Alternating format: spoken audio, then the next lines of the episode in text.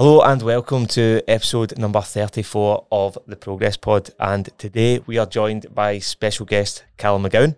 So, Callum is a personal trainer and online coach, and we're going to be deep diving into a lot today from competing at a very high level in Muay Thai from a young age to taking on numerous different fitness challenges and completing his first Ironman triathlon last year. There's loads of stuff we're going to be chatting about, diving into Callum's experiences, his challenges, lessons learned, and what makes him take on these challenges. So, Callum, welcome to the Progress Pod. Thank mate. you, mate. Cheers for coming on.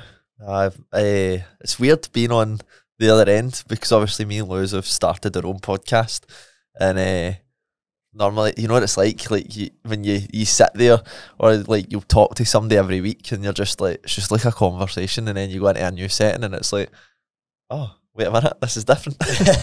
yeah, no, I'm looking forward to it, mate. So, how's uh, how's things? And before we kind of dive into the, the chat, what how I normally start all podcasts with guests is a wee intro to you, mate. How who is Callum McGowan? Yeah, so um, like you said, uh, I'm a coach now, which um, I, I was thinking about yesterday. Uh, it's a bit mental the journey over the last couple of years, um, but ultimately I am just someone who loves fitness. It's always been part of my life. Um, I love helping others, and my purpose is really just to help inspire and develop other people and allow them to see the potential of what they can do, whether that's me helping them get to that point or being that kind of almost inspirational leader at the front to allow them to go and do whatever they think they can't do. Yeah, brilliant, mate. And in terms of your journey into the, the fitness industry and like fitness in general, let's go back back to the start, mate. Well, How did it all start? What's been your journey from young age through to where you're at now, mate, in terms of the fitness industry and, and fitness? Yeah, so like you said, I started uh, Muay Thai when I was six, and it was just purely something to enjoy. Like my mum and dad never pushed me to do anything. Like I was never forced into go and do this, go and play football, go and do whatever. It was more of like I just want you to get you into something to enjoy it and to have a bit of routine and structure, probably for them so that they get fucking rid of me for an hour a week or something. You know what I mean?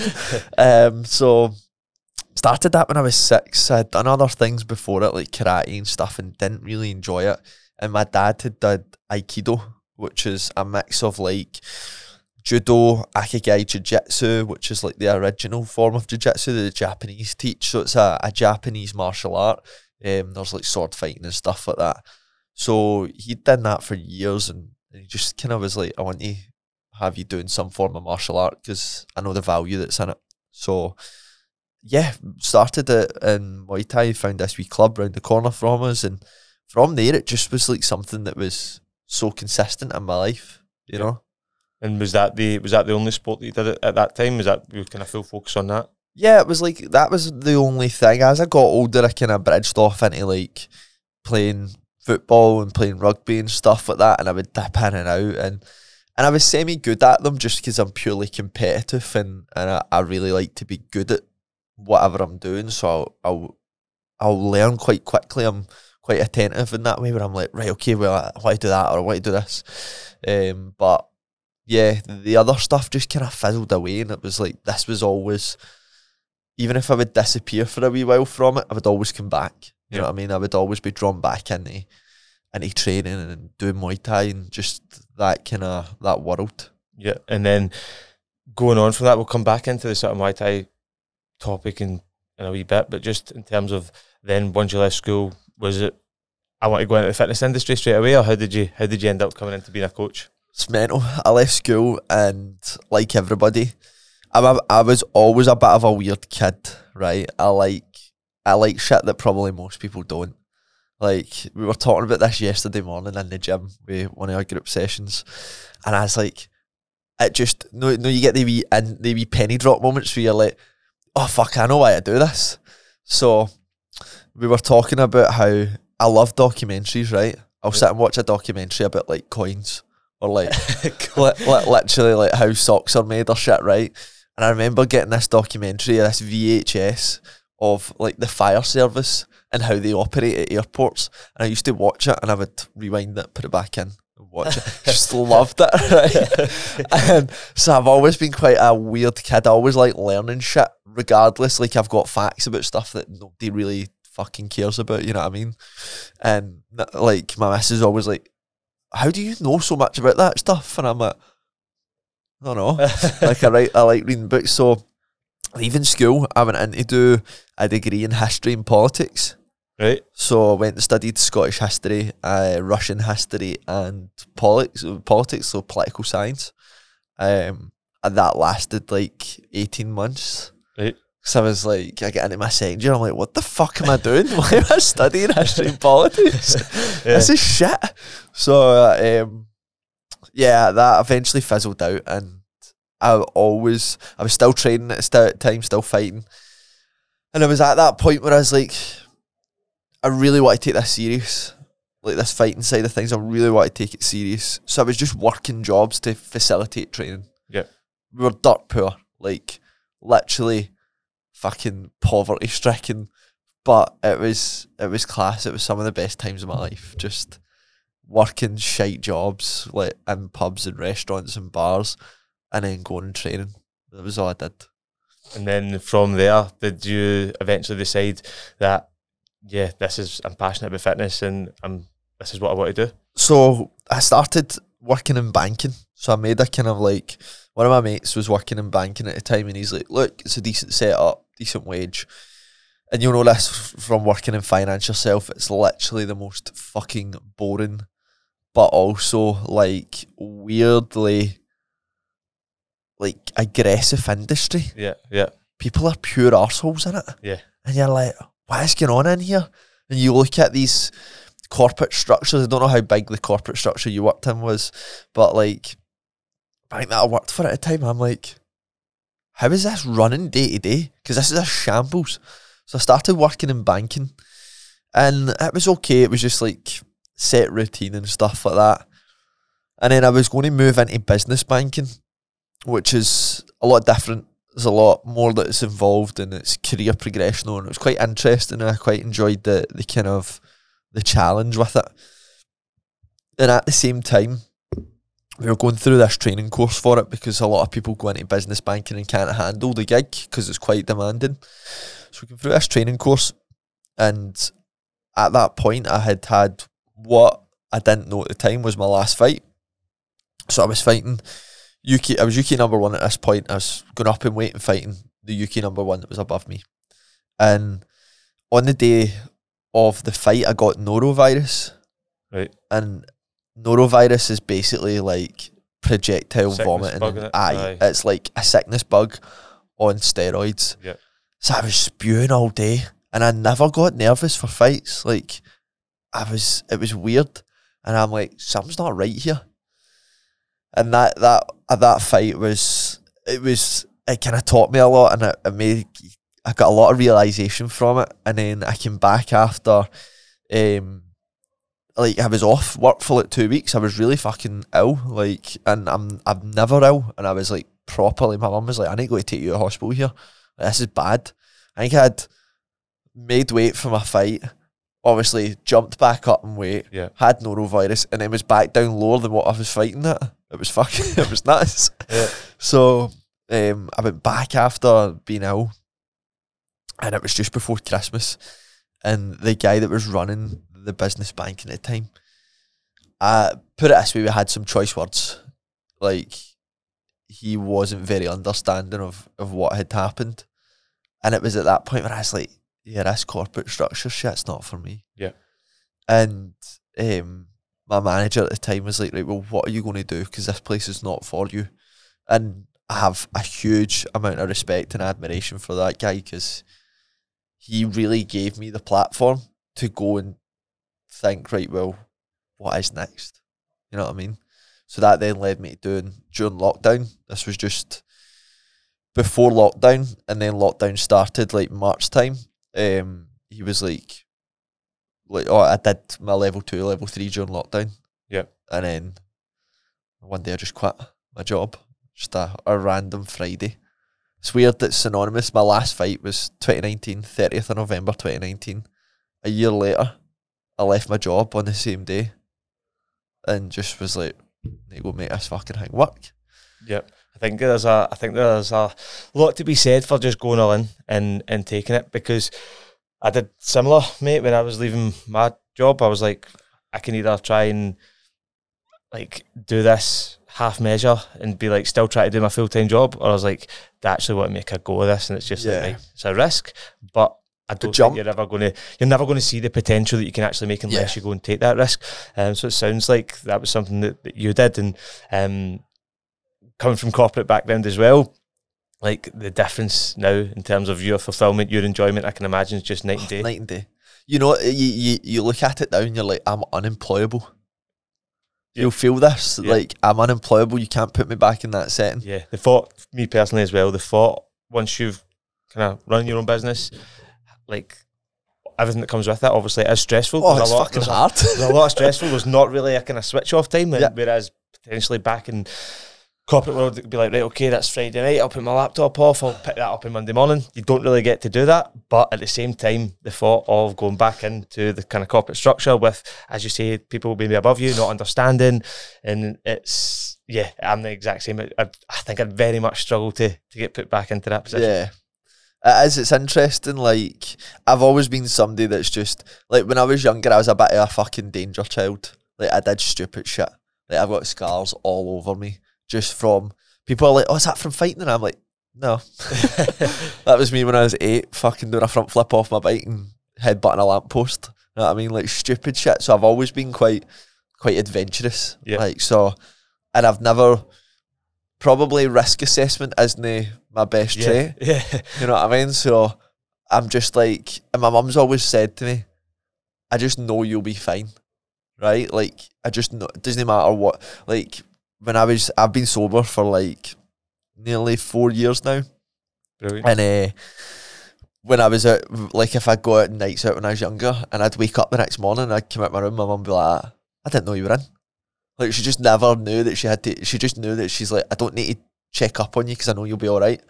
But um, yeah, I was just like, fuck it, man. Like, Yeah. like what, what's, what have I got to lose here? I don't like the job that I'm doing anyway. So Yeah, I think that's a, that's a thing that's like a lot of us. I said this in a podcast that I was on recently as well. It's like a lot of us go into a job that we don't like and just feel like you just have to stay there, and that's just what life is. It's a Monday to Friday. We just slog away and do a job that we don't like.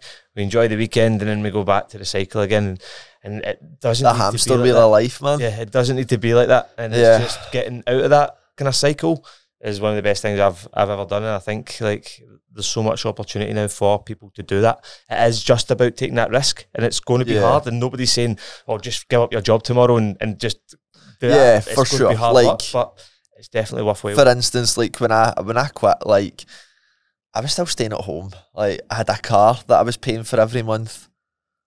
Yeah. Other than that, like I had no fucking responsibilities. Yeah. But I still had to make money to survive and live. You know what I mean? Because I've never been someone to to take off my mum and dad or anything like that.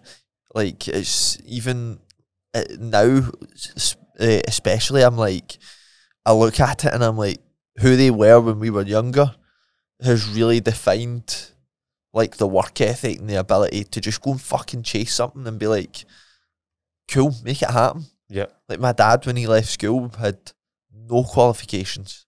Went, became a plasterer, working for the council.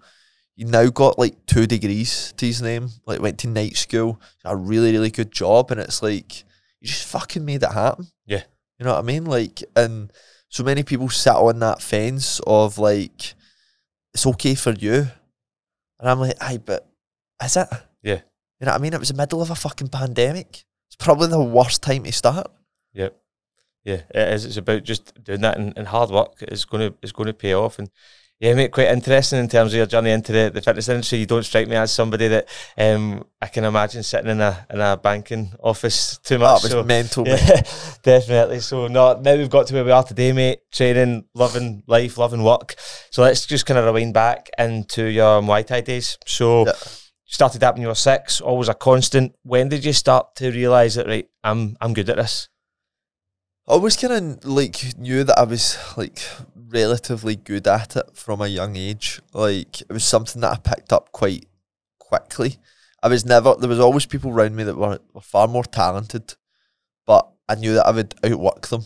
You know what I mean? I'm like, I, I, I don't care like how far you're willing to push this. I will outwork you. Um, so I won some stuff when I was younger, like, but when you're when you're at that age, it's very much. It is just there is there is a degree of skill to it, but it's a bit chaos. You know what Yeah. I mean? So maybe when I was like 16, 17, and I started fighting, kind of started moving into towards fighting. So you get three classes of of professional kind of or like Muay Thai. Basically, you get your C class, which has a, a kind of shorter round setting, and you're not allowed to do some certain things. Like you're not allowed to knee to the head, you're not allowed to kick to the head. Uh, sorry, you're not allowed to knee or elbow to the head. B class is like three two minute rounds, so it's a wee bit longer. You can elbow, but only if you're wearing elbow pads. Um, and can you knee to the head? Can't remember now.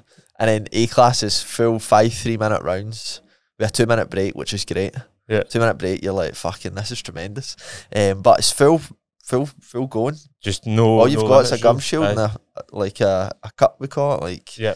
A groin guard, and a set of gloves, punches, kicks, elbows, knees to the head. It's all fucking singing, all dancing. And is that wh- what you competed at? Yeah, so so for for A class, but when I was like fif- 16, 17, started fighting more professionally and stuff like that. And when I was maybe nineteen, I I had my first A class fight, and in that year, I fought four or five times, and I had five like four or five knockouts back to back, and I was like, oh, and like I was saying to Lewis last week, in my head, I just had this thing where it was like. I'm going to be UK number one one day. Like that's as far as I seen it. You know what I mean? It's like you'll see it in the sense of, like for instance, you've done some really good marathon times, so you only see what your next one is. Yeah. Say if you want to run like a three thirty, Yeah. right? And it, you you don't you don't think about the three. Yeah. You're like right three thirty. So I was like, UK number one. That that's where I want to be, and yeah, it just it just took fucking four from there. Yeah, brilliant, mate. And you obviously got that UK one, uh, UK Yeah. number one at your your division. Yeah, And I've seen, I don't know if that is from that that that uh, fight, but try to make the weight for that. The picture that you showed me is absolutely madness in terms of like skin and bone, mate. It looks uh, in terms of what what you had to do. What was it, some of the things you had to do to to get to that weight? Stupidity at the highest order. Yeah, what age were you at that point, mate?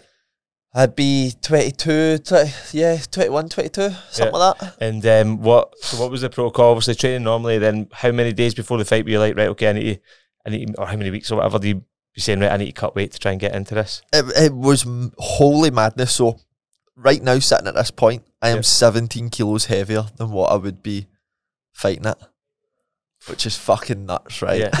I was thinking about it yesterday. I'm like, that's insane. But basically, I used to walk about at around about 66 kilo. Okay. I would fight at 55.4. So you would have had to have dropped eleven kilos for every fight, pretty much. Yeah, roughly around about 65, 66 kilos. So I'd drop between 10 to 11 kilo in the space of 8 to 10 weeks. Right. Just depending on how quickly you get the notice Yeah. of like you're fighting. And I, we had no fucking clue how to cut weight. Yeah. We not just don't eat shite. Yeah. That was that was like that was the only piece of advice you were given because you're only following suit of the people that are there before you. Yeah. And they don't have a fucking clue. None of them are nutritionists. Yeah. Like guys are like joiners. Yeah. You know what I mean? Or like plumbers. Or they work in like the, the fucking prison service or they sell drugs. Like it's a weird bag of like it's a weird amalgamation of just so many people, so many different backgrounds. Like one minute like one of the guys we used to train with is a rocket scientist. like literally sit, builds rockets and sends them into space. And then you've got like somebody that like punts gear next to him. And it's like what? But uh, you don't like you leave your job at the door, nobody gives a fuck. There's coppers in the room, there's people that are like on the run Yeah. and they're just like pretending that they don't exist. Yeah. you know what I mean? So we used to, eh, you, we had no idea. So when we were cutting weight, it was like basically you were just over restricting your food. Yeah. Like at some points, I think it was maybe eating 900 calories a day. and Mad. training twice a day. That's madness. it? But it was like, it was like the men, like there was nothing that was going to stop me from getting to making weight. yeah, yeah, yeah. So maybe like the week of the fight, we would we would water load. So you would start to increase your water intake because what it would start to do is flush a lot of water. So your body's starting to get used to like getting rid of that water. Yeah. Which to a g- degree right now is actually quite fucking stupid. And then we would just dehydrate ourselves. So 24 hours before weigh in, you would go nil by mouth. So no water, no food. Yep. And then it would be salt baths wrapped in hot towels, or you would then go into the sauna with a sauna suit on. You just basically get locked in the sauna. And how much weight did you drop in those last couple of days from when you were just like, no, not eating, no water, saunas? Like, I take it that's, uh, there was a big jump at that point. kind of probably around three kilo or so Yeah. max. Mad. The more muscle mass you've got, Yeah. and the more weight that you carry, the more water weight you can cut. Yeah. because muscle mass is here holds a lot of water weight. So, um, yeah, I always knew that I had to get to about 57 and a half or 58 Before the, before the water cut. yeah, and that's Oh. madness. And how, so on weighing, how you feeling? Like, Terrible. you've not ate, You're, you've sweat, you've just been dehydrating yourself. Terrible, like, you must feel awful. And how, how far is there between the weigh-in and the actual fight? 24 hours. 24 hours. So you then need to try and get back into peak condition in, in 24 Yeah, mate. And what's the protocol there? Straight after the weigh-in, right, Stupidity midway, again. then what is it? Fucking stupidity again. Let's go get an Nando's.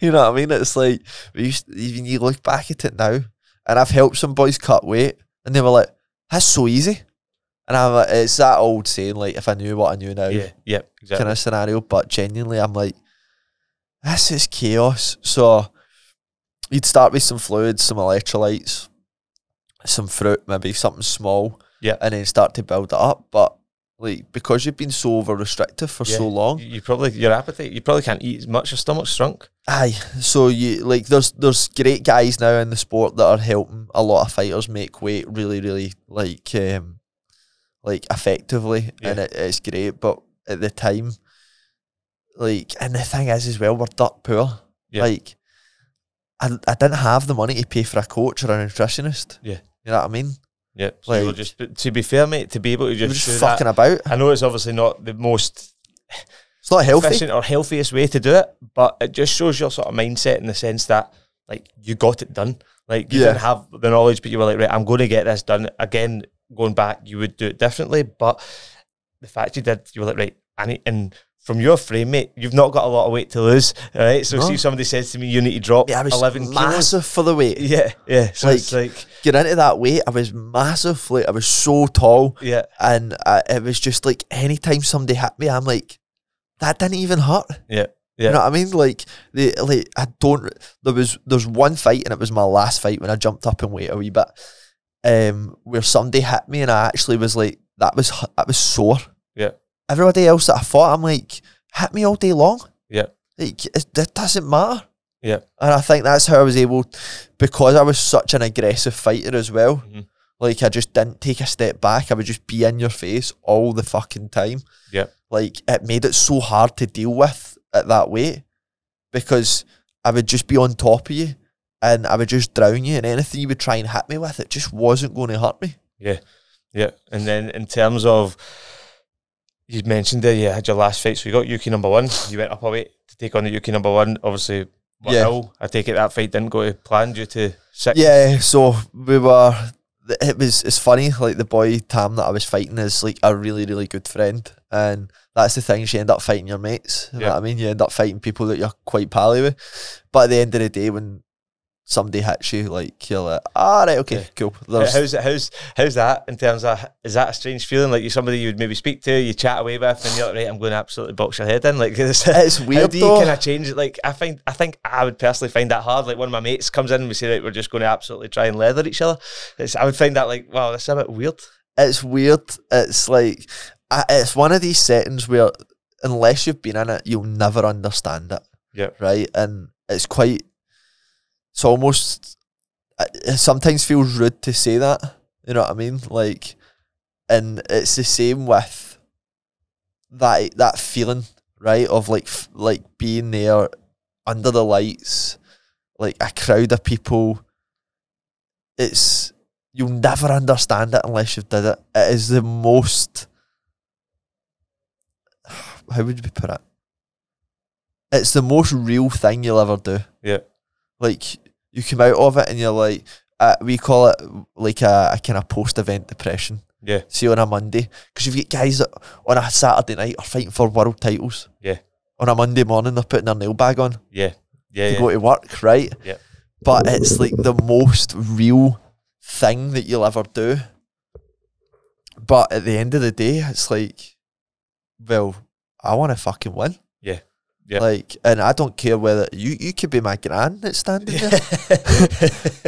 I, I- it's like my my goal is is much bigger than who you are standing in front of me. So I don't give a fuck. yeah. And then how did that fight end up? So I get caught. He, he, this is this was a fight that like Tam hit me with this left hook, and it was like set, first or second round, and it hit me, and I was just like, "Ow." What the fuck was that? That was so sore. It's like if you've ever been smacked by an old mitre ball, Yeah. right? Like right Yeah, in the dick. freezing, freezing Oh, day. mate, and you're just like, ah, what was that? He hit me with this hook, and it didn't even rock me. Like normally you'd be like, oh, I can see some stars here. It just hit me, and I was like, ow, what the fuck was that? And then around like towards the, the end of the the second round, he caught me with a body shot, and my just soul just disappeared. yeah. And that's what I saying to Lewis last week. It's one of the things that if you get caught with it, Yeah. you're not getting up Mhm. there was a, a video of Oscar De La Hoya.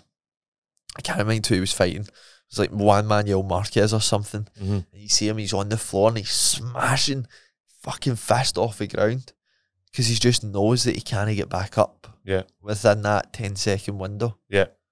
And then there was that. Did you know at that point, like, how did that end up being your last fight? Did you just, I was just You know? driving home and I was like, what am I doing? Yeah, you've done uh, that, you kind of achieved one of the goals you wanted to achieve, and then did you feel like you kind of done all you wanted to do in that sport at that point?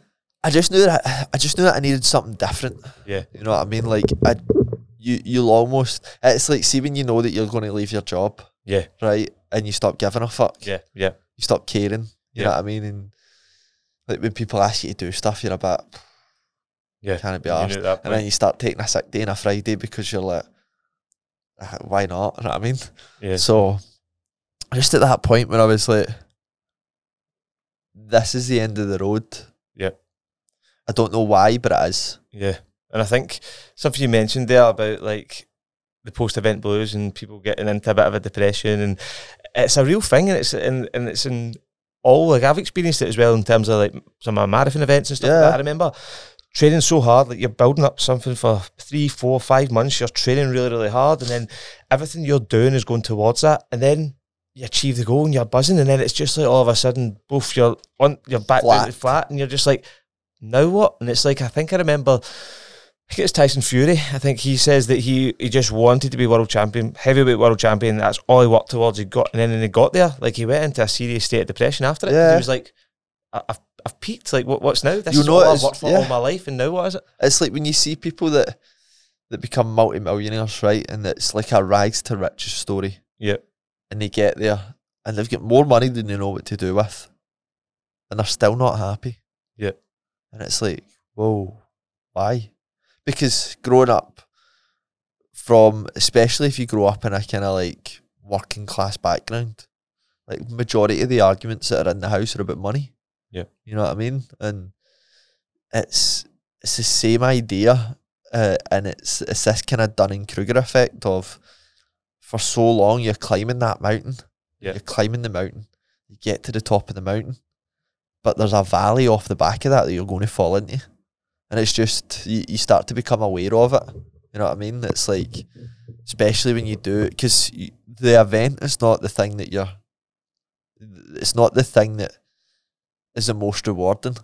Yeah. It's the the sixteen weeks before Yeah. it. The journey, the process. It's the, the, grind. you know I? That graft of like those days where you're like, this is sh- this is utterly shit, but you still go out, you still tick that wee box, and it's like you get to the the event, the marathon, whatever it is, and you do it, and it's amazing at the time, you get that that euphoria, and then after it, you're just like the next day is like so Yeah, normal. yeah, and you're just like, what, like you don't have that focus, that drive to be like, right, what am I, what am I doing today? Like you've got that period of time, and you're kind of like, and there is that natural kind of down Slump. feeling. And what would you say in your advice then, mate? What would be your best advice to get you out of that slump? I think it would be being aware of the fact that it's coming. Yep. Respect the fact that you're going to feel just a bit flat, but you're you know if you let every emotion that you have dictate your mood, then you're you're going to be up and down like a fucking roller coaster. So it's like let it come, experience it, but just know that it's not going to last forever. Yeah. You know what I mean? Like at the end of the day, your life has to go on. So if you're constantly struggling with this post event fucking moment, well, it's like look and reflect and think, what what did I take from that? Where were the good points? Where were the bad points? Look at it. Right. Well, what can I do better next time? If even if you did PB your time, or you'd what what can I do to improve on that? Yeah. And just be like, what do I enjoy most about it? Definitely, I think that's a, a great piece of advice, and I think as well. I, I'm not saying the day after you've completed an event or whatever, Oh, I to- don't say get down with the notepad Yeah, and to- fucking deconstruct it. and, and and not to just go and sign up for another event immediately to try and build that again because then you're just chasing that. But I think if you do, you sit down, reflect, accept that it's coming, and then potentially in a couple of weeks' time or a wee bit time after, you then book a next event, and then you've got Yeah. that next focus, and just understand that you're going to have another event at some point. Like this isn't this isn't the end of your career or whatever for most of the time. Yeah. And it's like, right, okay, experience this bit, and then we'll set another target, and then we'll get right back into that again. So, yeah, definitely, mate. And especially with health and fitness, I always say that like these goals that you've got, their outcomes, they're like they're checkpoints along the way. I'm like the the sole goal for your health and fitness journey should be to live a stronger, better quality of life. Yeah. See all these other things that you do, like whether it's an Ironman, whether it's your first five k, whether it's simply losing that first ten pounds of body fat, they're checkpoints. Yeah. They're, that's not the destination. Yep, hundred percent. That's that's excellent, mate, and I love that. And it's if you are in love with the process and the, and falling in love with making improvements, getting healthier, getting fitter, then that actually reduces that slump because Yeah. you're going to you go, you achieve it, and you're like, yep, but I'm back to back to doing Back what I- into it Monday back to what I morning, do, yeah. back to what I do, and that's not the be all and end all of what I'm doing. Yep. I actually love the process of this, and I just get right back into it. So yeah, hundred percent agree on that. And then following on, Muay Thai is over. Um, we're going to come on shortly to the Ironman that we did last year, but in between that period of time, some I know in your gym you do some mad challenges. Yeah. What some some mad challenges you can touch on that you've you've completed over the years? So I kind of gave up running altogether after fighting because I used to run all the time and it was a chore. Yep. You know what I mean? It was it was part of the job. And uh, Stephen, who owns our gym, it's funny how you you realise this yourself. Like it's funny when you then leave, right? You've left your corporate job and you're like, what the fuck? And you're like, I don't know anybody in this industry. You maybe know some people, right? But you're like, I don't know anything. It's like, see when you go into a new job and the woman's like, aye, aye, go make me a cup of tea, son. And you're like, where the fuck's the kitchen in here? You know what I mean? Like simple. Or go and get, go and put paper in that printer, and you're like, where the fuck's the printer? Like, Yeah. you just got a printer, and it's it's kind of like that. And like, so Stephen, um, who who owns a gym that we coach out of, used to always be. We used to always run every Saturday morning during lockdown, right? And there would be, I mean, an army of us running through Chatelherault. Like the police were always looking for us and all that. It's mental that the police were looking for you when you're out there improving your health Yeah, and your quality of life and and ultimately your mental health as well because everybody's fucking locked behind closed doors.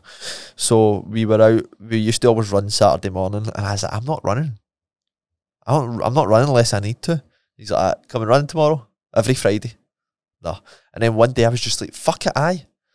I showed up and I was like, what are we doing? And he's like, ah, can I tell you? And we ran ten miles that Saturday. first run Right. you've done in ages. Aye, but it's like, see if I was to turn round to somebody that hadn't ran in eight months and was like, "You got to run ten miles tomorrow," there would be every excuse under the sun. Yeah, See when you just going into it blind, yeah. and it's just like, on you go. Sometimes that's better. Sometimes just not Yeah. knowing what's ahead. Oh, it was it was terrible towards the end, Yeah, but after I was like, that was class because we would stop and there was no expectation on pace. Didn't care how long it took us. It could have taken us. We could have did it in an hour and twenty, or we could have did it in three hours. It does not matter. We're here. There's a group of us. We're just jamming. We're just running. We're just enjoying it. That's it. So then from there we started we we increased the kind of we were we would just go out every Saturday morning and minimum you were running was like eight mile. Yeah. Some days it was just a random half marathon on a Saturday morning. So we decided to do the Goggins challenge, the four Yep. before before eight. Yep. That was wholly ridiculous during Yeah. lockdown as well. Um, and then we set the challenge of running a marathon at midnight. Why run it during the day? you know. So we were like, right, okay, let's let's run this marathon starting at midnight. So at our gym, we've got probably the only outdoor boxing ring in the whole of UK. So we were building this thing, and it was like thirty degrees. It was like proper. Mind lockdown, they had like yeah. it was like right, you can't go out, so we're going to give you the best summer of your life. Yeah. and you were just pure fucking raging. Yeah. So it was like 30 degrees, and we had been working on this boxing ring all day, like holding up big H beams, getting them welded in and stuff. And I think we maybe got like three or four hours sleep. I mean, had like a plaster pot, and then we were like, right, let's just go run a marathon. So we ran a marathon starting at um, the Asda in Blantyre, uh, all the way down into Cambuslang, onto the Clyde Walkway yeah. into the Glasgow Green, all the way up to the Science Centre, back down through like the Salt Market and through the Barras, and then down through the Calton at like two o'clock in the morning. I'm like, why the fuck are we here? this place is like Syria. like, fuck, what are we doing here? So we, we ended up going to all the way down London Road, Yeah. and we got to the the garage, like the petrol station on London Road, just where the Matalan and that is. And I was like, I need fucking food and water. Like battering on the door at like half two in the morning. The wee guy's like, Can I help you? And I'm like, run a fucking marathon, let me in. so I went in and I was like like literally shotgunning like tubes of uh, wine gums, just fucking firing them down my neck. And uh, we ran all the way through Uddingston, through Bothwell, crossed the Davy Livingstone Bridge and in. And that was my first marathon that I ever ran. I I did it four hours fifteen or something. Middle of the night. Yeah, middle of the night. It was fucking freezing. My quads were cramped because I'd never ran that distance. I literally ran it in about four weeks' after a notice. full day of work in a pasta pot. Yeah, So, I'd done no prep for it. yeah. Like no sixteen week block. It was just like, yeah, just go fucking run a marathon. So we did that, and uh, yeah, it just got like it's just it's a culture of It became a kind of culture of mad challenges. Let's just do it. Let's just get yeah, that's who we are. Like we we defy the norm. Yeah. Like because it, it's funny as like a cult, almost in the sense of we'll just be like, do you think we can do that? Yeah, let's fucking try it. Me and Stephen were trying to calculate if we could row the Clyde on a rower, like a concept two rower. Yeah. And I was like, nah, mate, that'll take us about two weeks. Uh, it's like, mate, it is. It's just like, it sounds like you're busting through limiting the beliefs. Because if you just sat there normally in a normal day and logical thinking of, right, I've not done any training, I've been working a day, I've not really fueled properly, could I run a marathon at midnight tonight? The most logical thing would be like, nah, I can't really do that. No, definitely not. I'll need to train for a few months. But you're just like, actually, Fuck let's it. go for it. Yeah. And uh, it's What's the worst that can happen? busting through these. Some these people beliefs. walked it. Yeah, exactly.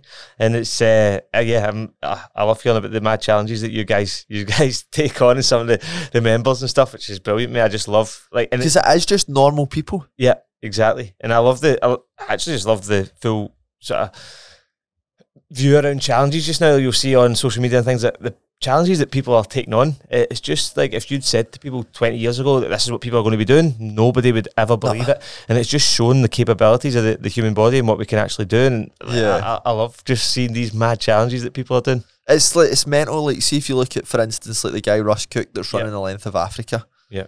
And it's like, why? Why do people do these things? And inherently, for me, it's it's it's all I've ever known. It's like I really need to be wholly uncomfortable and just do stuff that makes me feel like it's it's so important to just be in a position where you're a, a bit of a bit of struggle. Yeah. Like struggle's great. People are so comfortable. Convenience is so easy in this day and age. and it's it's accepted Yeah. to live a life that's so normal. Yeah. Which is bizarre to me. Yeah, and I think the easy life, comfort, excuses, like it, it is because it comes a, a normal, uh, as you Yeah. say, and it's just like just getting out there and, and pushing the boat out and doing things, and like you say, if you do something that's really really uncomfortable, really challenging, and getting through that, there's some feeling. It's just the feeling of growth that you, you get, the feeling of What you learn about yourself during that is is huge. yeah. Like And we're not saying it's easy. There's dark moments, Jules. is it fuck easy? but that like it's like, I remember on the Ironman and I was uh, into my last lap on the bike. I was maybe what ninety mile in, and I bumped into this guy. I was just looking for people that had like GB signs on their back and just talking to them. Yeah. Just wanted somebody to fucking speak to. And I, I bumped into this guy. What was his name? I can't remember. It'll come to me. It's for London. The first thing he said to me is like, "This is a fucking privilege." Yeah. And I was like, "Do you know what it is?" You know what I mean? yeah. It's like it's a privilege to be able to do this shit.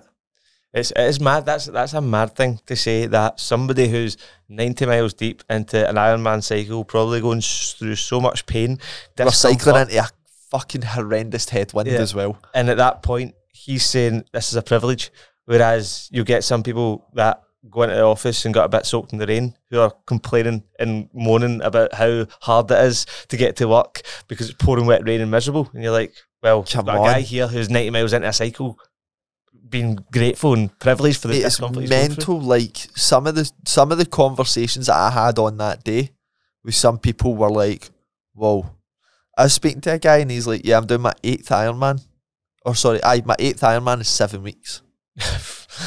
mad, absolutely mad. And like for instance, like the guy Sean Conway that's done hundred and one Ironmans in hundred and one days. Yeah, that that's the whole that's thought through my thing was like, if he can do 101 of these, I can do fucking one in one day. Yeah, a hundred percent. See, that's a that's a kind of tactic that I've been utilising it a lot lately. And it's like anytime I'm going through something pretty challenging, whether it's a workout, a run, whatever, I actually just go like anytime my mind's my mind's going, ah, just stop, you've done it, that's enough. I go, by the way, like there's guys out there doing a hundred times what I'm doing. Yeah. So I can definitely do this. And it just like just think like that. And the, it just gives you that mindset and that kind of push. And it be like, teaches you so much about yourself. There's some mental stuff that I did on that, that event that just got me through it. Yeah. On the run, I just kept counting to 100. yeah, yeah. But people like, "Ah, what are you doing? I'd be like, one, two, three, four, five, six, seven, eight, nine. I just kept going. And they'd be like, "Ah, what, what are you doing? And I'd be like, I'm just counting to 100. Just Like, something, why? that can maybe take your mind away from the pain Yeah. slightly, and it's just something else to concentrate on.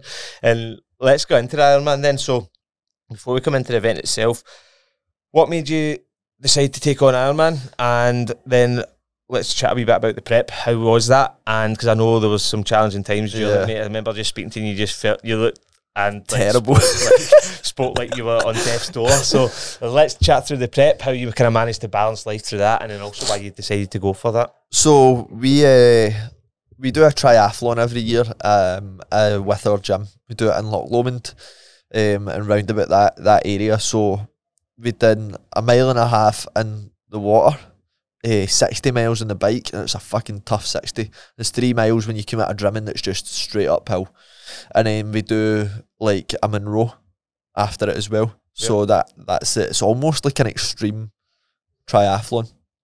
So Stephen, who owns gym, he's he's already done an Ironman. He did Bolton a way back 2017, Mhm. and uh, he's like, "Well, I'm going to do Barcelona next year."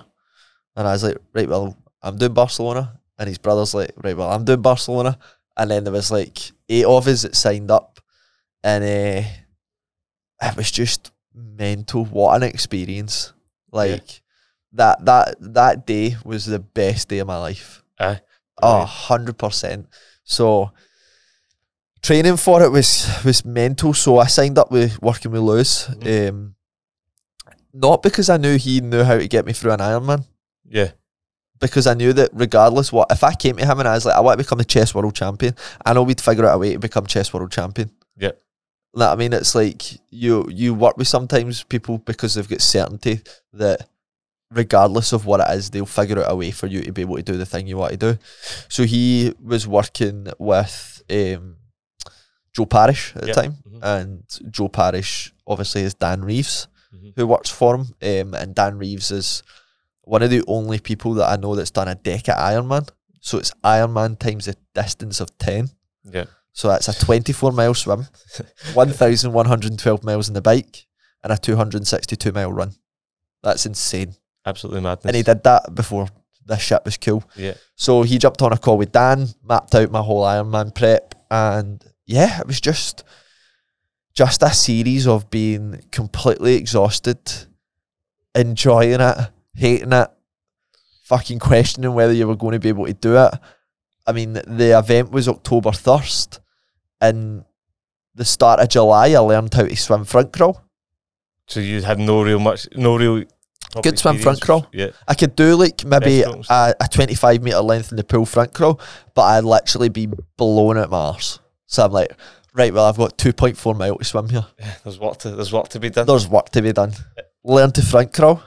Um, and and yeah, it was just How many how many hours a week training would you say had to get put in for an Ironman? Because I know uh, Ironman is becoming a lot more popular as well as people take on more challenges. Yeah, yeah. But I'd probably say like if you're going to commit to something like that, it's a big commitment in it. oh, a huge commitment. So minimum 10 hours, Yeah. maximum like 16 to 18 hours a week. Yeah.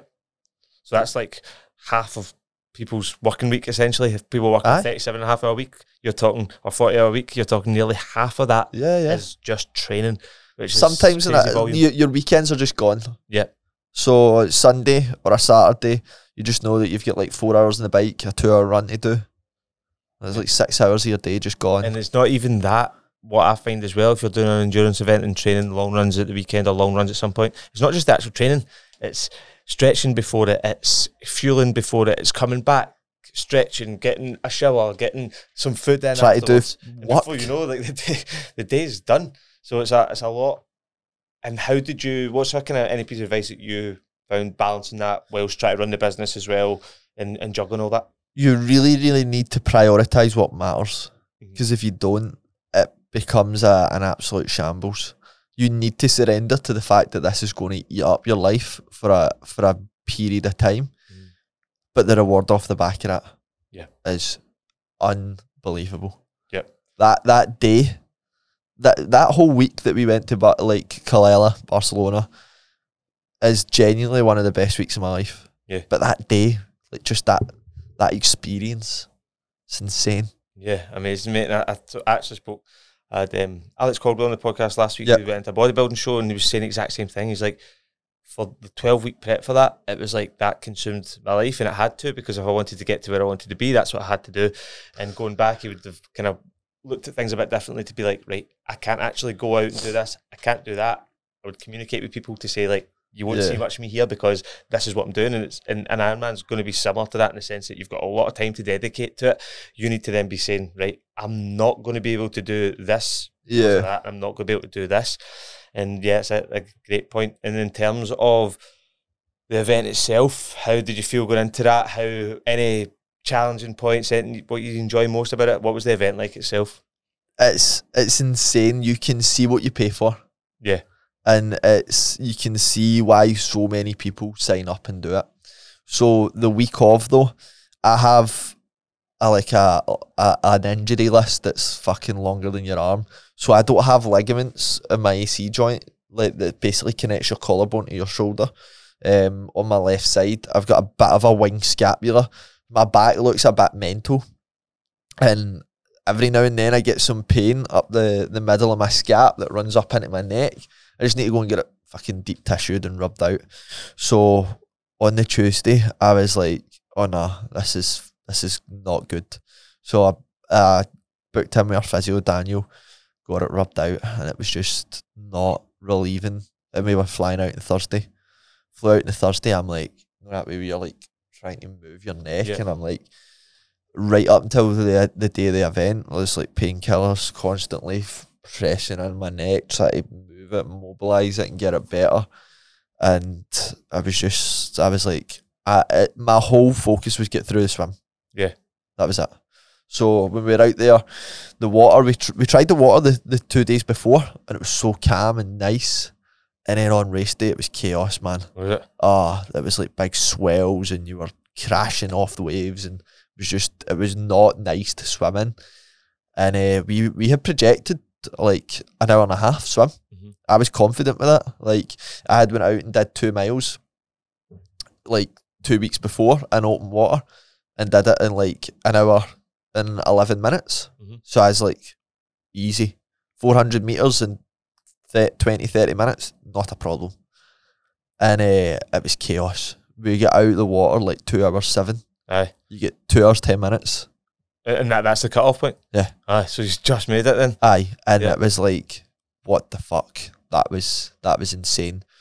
And if you've ever done a triathlon, see when you get out of open water after swimming for an extended period of time, your world's upside down. You're like all over the place, man. You you're, you can hardly walk, so it's like you've got ten minutes to transition between stations. So in straight away, wetsuit off. I've got my tri suit on underneath it, helmet on, grab the stuff that I need for my bike, put my socks on, forgetting the fact that I've got sand in my feet. Oh. Put my shoes on, straight to the bike. Then it's onto the bike. Straight onto the bike. And the way that it works in Barcelona is you come out, you go up this kind of, you go maybe like two miles, and then you get to this roundabout. And this roundabout starts the three laps that you're going to do. So on the way out, we were flying. I'm like, this is, I'm going to do this cycle in like four and a half hours. I am fucking nailing this. I'm doing the maths in my head. So to be able to do the Ironman cycle, you need to hold an average pace of 15 mile an hour on the bike. On the way back in, it's a different story. Yeah. We were met by a horrendous headwind. So by this point, I'm eating, I'm refueling, and I'm also pushing myself on the bike. This is what people don't realise. It's like, just need to go. Yeah. I'm not getting off this bike to go for a piss, so just wait for a downhill section and just just piss yourself. like you like these are things that you're like, I don't care. yeah. I think that you I don't care that like people. don't? I don't care if somebody smells me and go, "You smell horrendous." It doesn't matter to me. Yeah. Like the sole goal is doing this Ironman in the 16 hours that I've got to do it. Yeah. So you're you're three you're, you've got three laps of this this course, but you need to be on the second lap for nine hours or is it no seven hours total elapsed. Mm-hmm. Because if you don't, they cut you off. Yeah. You know what I mean? So if you're seven hours one minute, sorry, you can't complete. Yeah. And all that prep, all that time, the money that you put into this, it's gone. You know what I mean? So we got on to third lap, and I was like, I know I've got time here. So took a wee bit longer on the way back in on my, my last thing because I was just like, just chill, man. Like, prepare yourself for the run. In, bike in, shoes off. Didn't wipe the sand off my feet Uh, because I forgot about it at this point. Um, and then it was running trainers on. It's time to start the marathon. You know what I mean? You're like nine hours in now. Aye, it's that, uh, an Ironman is honestly madness, isn't it? When you think It's about it, like that, that swim and then that length of cycle, and then to just go right shoes on, that's a marathon now.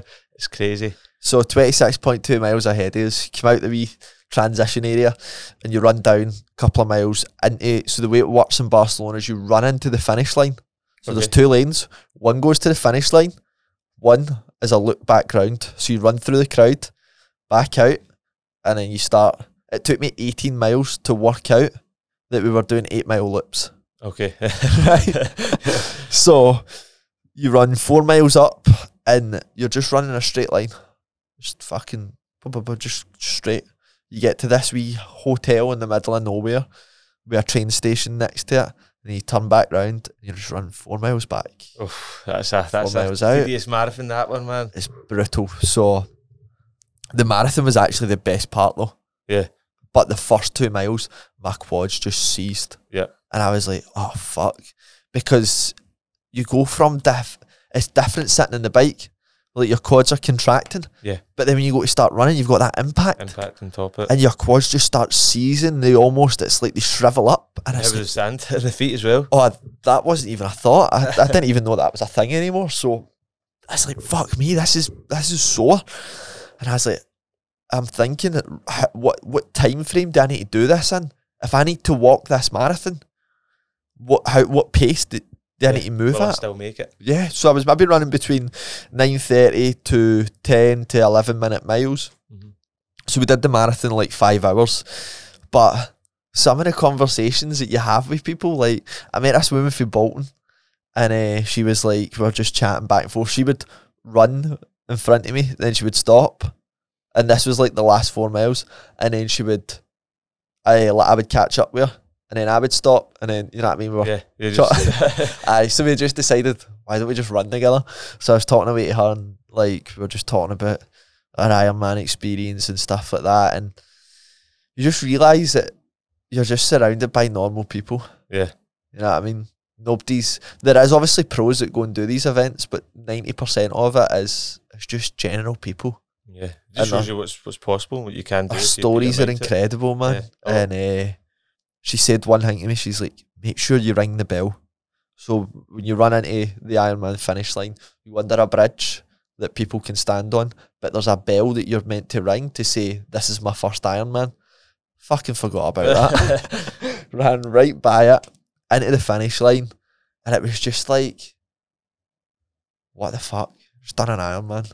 Yeah. you know what I mean. It's a it's a some achievement, mate. As I said, it's something that not many people can say, but you put it there. It's like there might be people who are sitting there thinking again, limiting beliefs like, oh, that's an Ironman. That's something that only athletes and pro athletes can do. Like I'd never be able to do that. But as you said there, like ninety percent of people are normal people that have just put their There's guys in their it- into a 80s. challenge. Yeah, There's guys, there's guys in their eighties that do these things. Yeah, and it's just like it's there if you want it. It's like why not set a big massive challenge and go for that, and and you, you can get there. So no, that's that's excellent to hear. It's something that's it's on my it's on my radar, mate. It's, it's something Do that it, as we as we spoke about in terms of commitment and things, it's just it, it's going to get done at some point. See the whole event, right? So see the way it works is they tend to be on a Sunday. So it's the build up to it. You've got the athlete village, you go into the tent, you register, you go through, you get your bag, you get your swim cap, you get all your like your uh, your stickers for your bags and stuff, and for your helmet and that. You get your wee like you, they give you a wee gel tag for that you put round your ankle, which is your time tracker. They give you that the day before. You go book your bike in, blah blah blah. You're getting your prep, and then you're walking to the event that morning. And I was walking. We're walking down the beach. It's like seven a.m.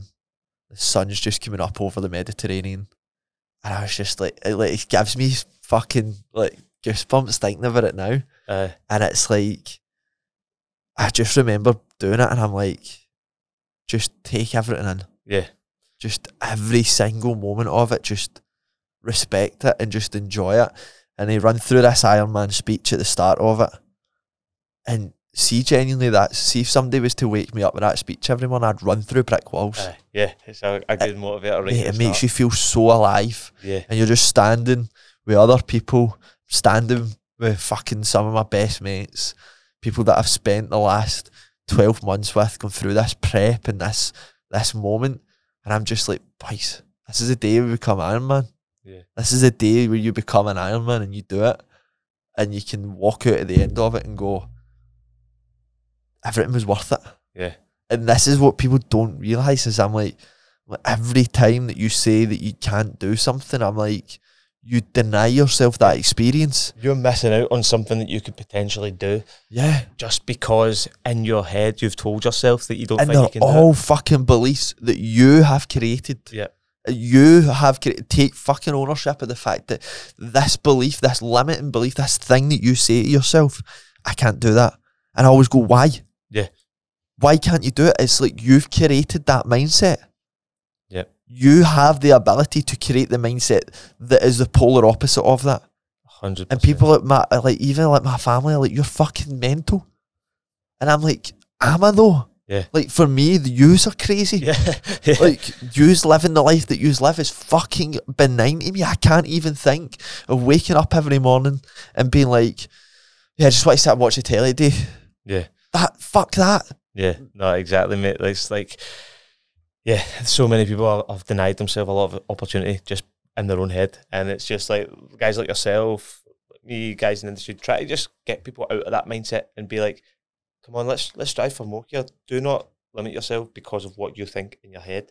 And in terms of you next challenges, mate, what's what's next up? What what have we got lined up this year?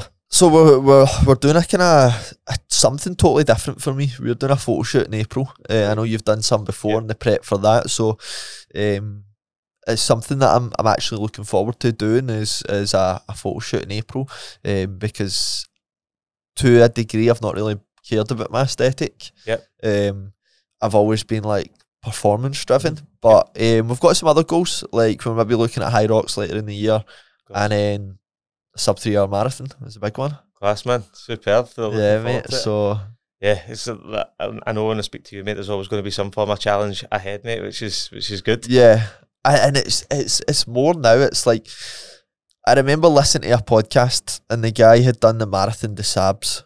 And for people that don't know, the marathon des Sables is one of the hard. It, well, they coin it the hardest foot race on planet Earth, right? And it's like a six-day desert marathon, and some days you're running ninety kilometers. You know, it's it's insane. People die from it. Like I think this year, um, the average heat on the the desert floor was fifty-four degrees Yeah. Celsius, which is insane. yeah, So I remember him saying he's like he did the marathon des Sables and he's like, There's nothing that I can't do. Yeah. And it's like when you start to then uncover these things and people just think fitness is like I just want to get a wee bit fitter and healthier and stuff like that. And I'm like, you don't realise the impact that it can have on your whole life.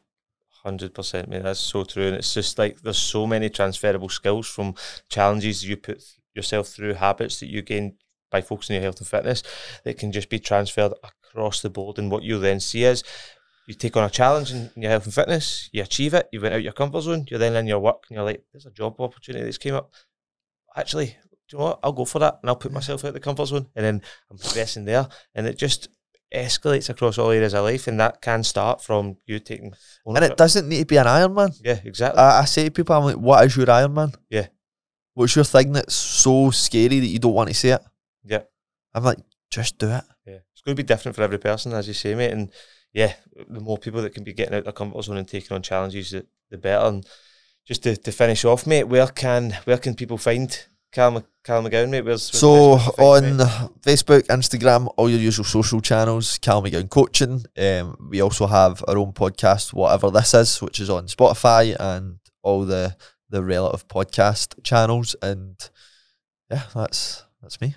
Brilliant, mate. No, it's been a, a great chat. Thoroughly enjoyed it, and I'm sure listeners will take a lot of value from like the challenges and the Yeah. lessons and the advice we've given out, mate. So thanks very much for Not a problem, coming mate. on. Pleasure. Pleasure as always. cheers, mate. Nice one.